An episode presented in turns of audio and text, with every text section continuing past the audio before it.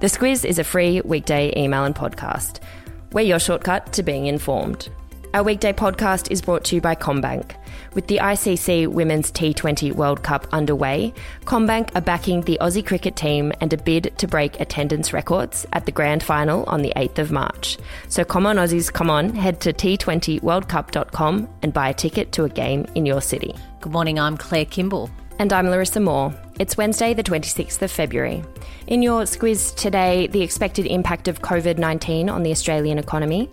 Energy company pulls out of mining the Great Australian Bight. Reactions to Harvey Weinstein's convictions. And valet Katherine Johnson.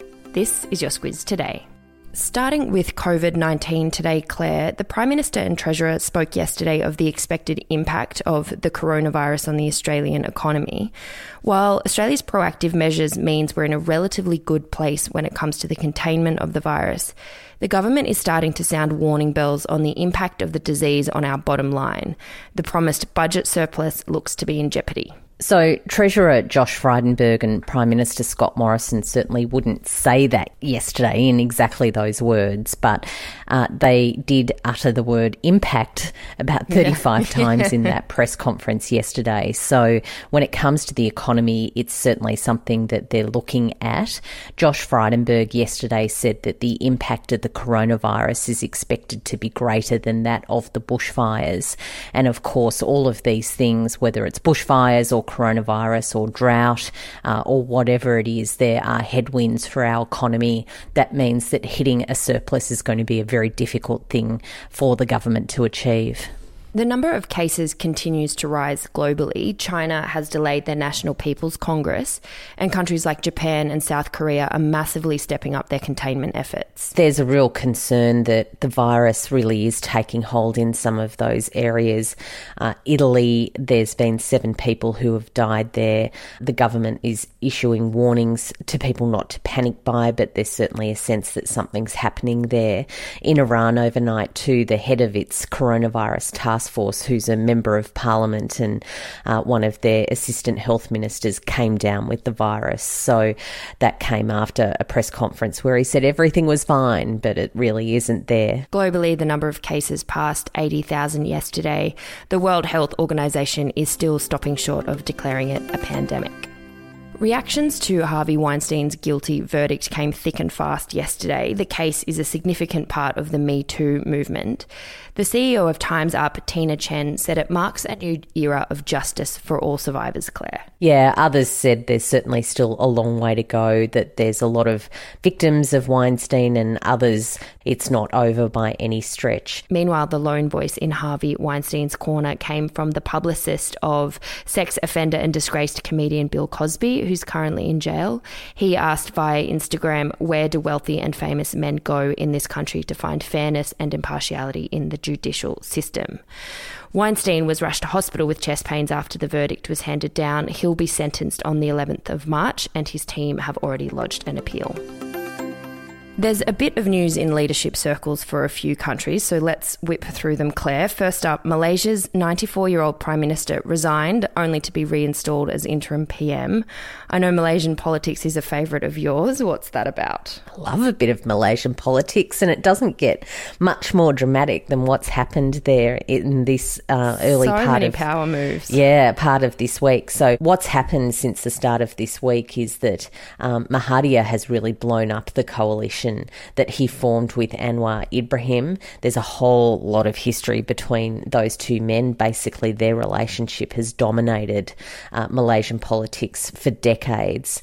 But really, it seems that now that Mahathir has been reinstated, uh, it's all about just moving forward on his own. And then East Timor's Prime Minister Taur Matan Ruak has offered to resign. There's been really a lot of uncertainty in their politics with uh, parties finding it difficult to form a stable coalition, and the latest coalition formation has fallen apart.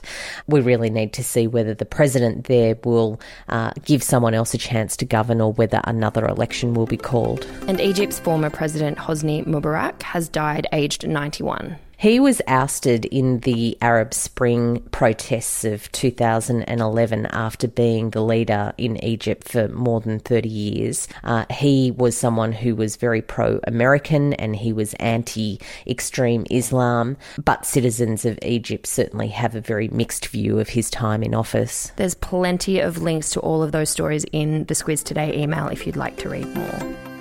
Back home now, and Norwegian energy giant Equinor has pulled out of plans to start drilling for oil in the Great Australian Bight.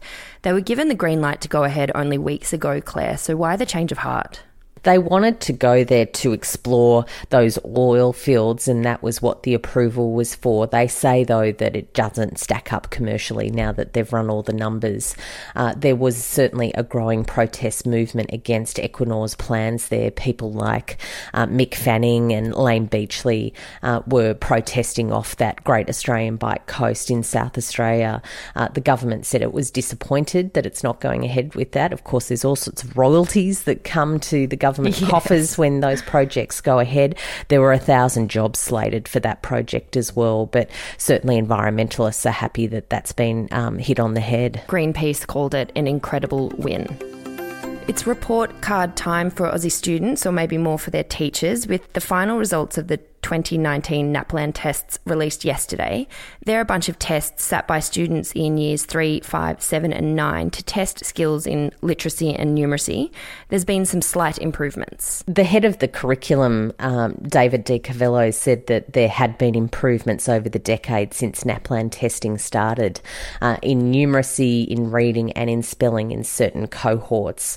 And of course, it's something that's under a lot of scrutiny about whether we are actually improving particularly last year uh, when a big international report came down showing that we were sliding in the world rankings when it comes to our education standards. Dan Tehan really is taking this up with his state and territory counterparts. He's the federal education minister, uh, saying that the curriculum needs to be overhauled again.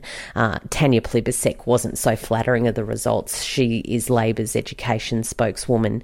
Uh, she said that too many kids are falling behind, and that's what these tests show. We know education standards and funding as well is a topic that interests a lot of people. So we've delved into it for a Squiz Shortcuts episode. We look at how our education system works, where we rank internationally, as well as the debate about how to improve our education standards. You can find that Squiz Shortcuts episode in your podcasting app, and I'll put a link to it in the episode notes as well. And finally, before we head off, Claire, mathematician Katherine Johnson has died aged 101. She was a real pioneer. She worked at NASA in the 60s.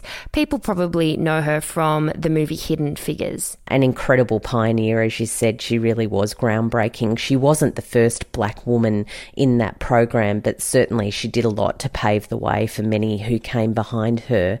And she was recognised by Barack Obama when he was president with the Medal of Freedom in 2015. Head to the Squiz Today email if you want to read more about her.